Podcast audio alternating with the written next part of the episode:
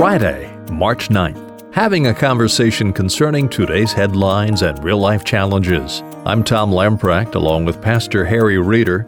Stay with us as we apply a biblical worldview with gospel solutions to put the issues of today in perspective. Harry, I want to take you to a piece written by columnist Peggy Noonan. The title of the piece is The Parkland Massacre and the Air We Breathe. What's gone wrong with our culture that produces such atrocities? It's a very long list. Let me read you just a small portion of this column. She says, We have been swept by social, technological, and cultural revolution. The family blew up, divorce, unwed childbearing, fatherless sons, fatherless daughters, too, poor children with no one to love them. The internet flourished, porn proliferated, drugs legal and illegal, violent video games in which nameless people are eliminated and splattered all over the screen. The abortion regime settled in with its fierce, endless, yet somehow casual talk about the right to end a life, an increasingly violent entertainment culture, hypersexualized, full of weirdness, allergic to meaning and depth. The old longing for integration gave way to a culture of accusation. You're a supremacist, you're a misogynist, you were guilty of privilege, and you're defined by your color and class. We don't let your sort speak here. Tom, when I was reading her column, I could not help but think two things. First of all, how much I enjoy reading Peggy Noonan. I don't totally agree with all of her columns, but she's usually very insightful and is a wonderful communicator.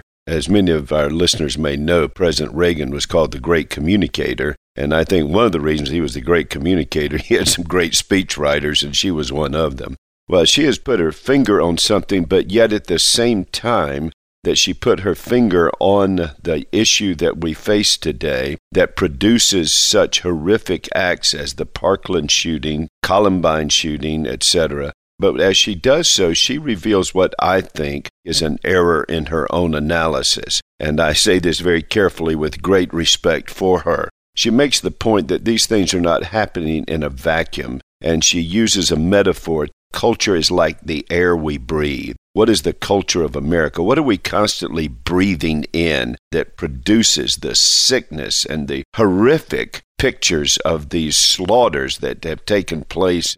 She makes the point that these eruptions of violence while it's fine to look at matters of gun control, to just simply look at that is like looking at the addiction to food. So if I outlaw spoons, then somehow that'll get rid of my problem. No, what are my predilections and what have I done to embrace this addiction? Well, she says, we blew the family up. We blew marriage up. We made no fault divorce. We produce games for entertainment that are violent, nameless people that you eradicate. We now have the unleashed horror of abortion. We now have moved to infanticide and to euthanasia. And she begins to tick these things off, but notice how she speaks in the passive voice. It wasn't the family blew up. No, we blew up the family. We were not victims in this. The air we breathe, that is the culture that we are imbibing, from which these horrific acts are now issuing forth in our society, that isn't something that came to us. That's something we produced the air we're breathing.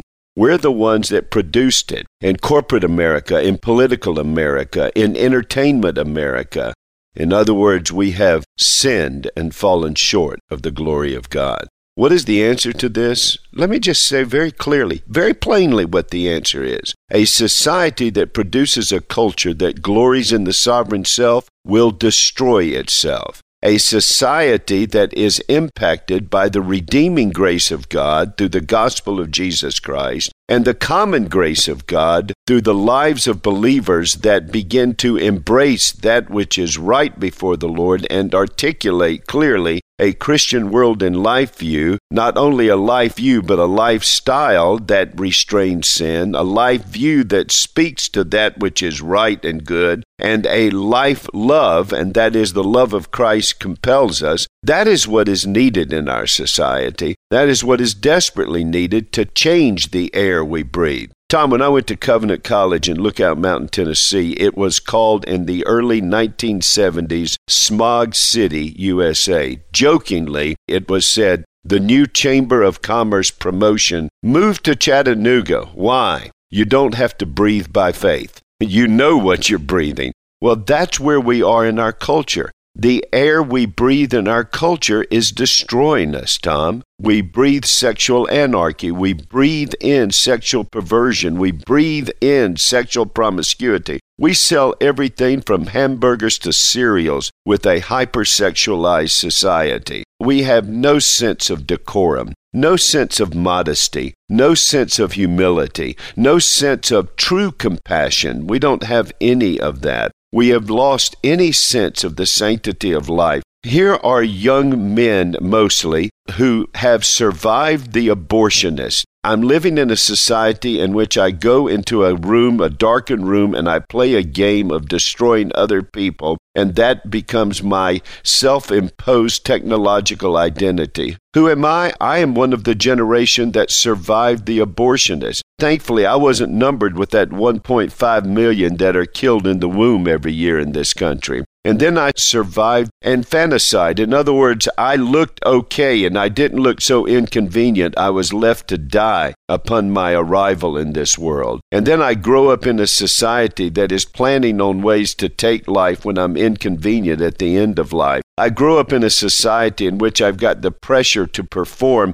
and my worth is not that I'm made in the image of God. My worth is my grade point average makes me someone that my dad and mom can put on the bumper sticker. I now go search for my identity in sexual promiscuity or sexual perversion, or I go in searching for my identity by chemical and surgical mutilations of my body to quote unquote change gender. That's the despair of the culture that the rising generation is breathing. That's why it is producing unbelievable tsunami of depression and proliferation of counseling institutions to get kids off of pornography that are already addicted to it in the elementary ages. That's the culture we breathe. Well, what is the answer? Well, the answer is is this culture needs to be eviscerated and it needs to be eviscerated by this glorious movement of the gospel. Folks, I don't have another hope, but I do have a sure hope.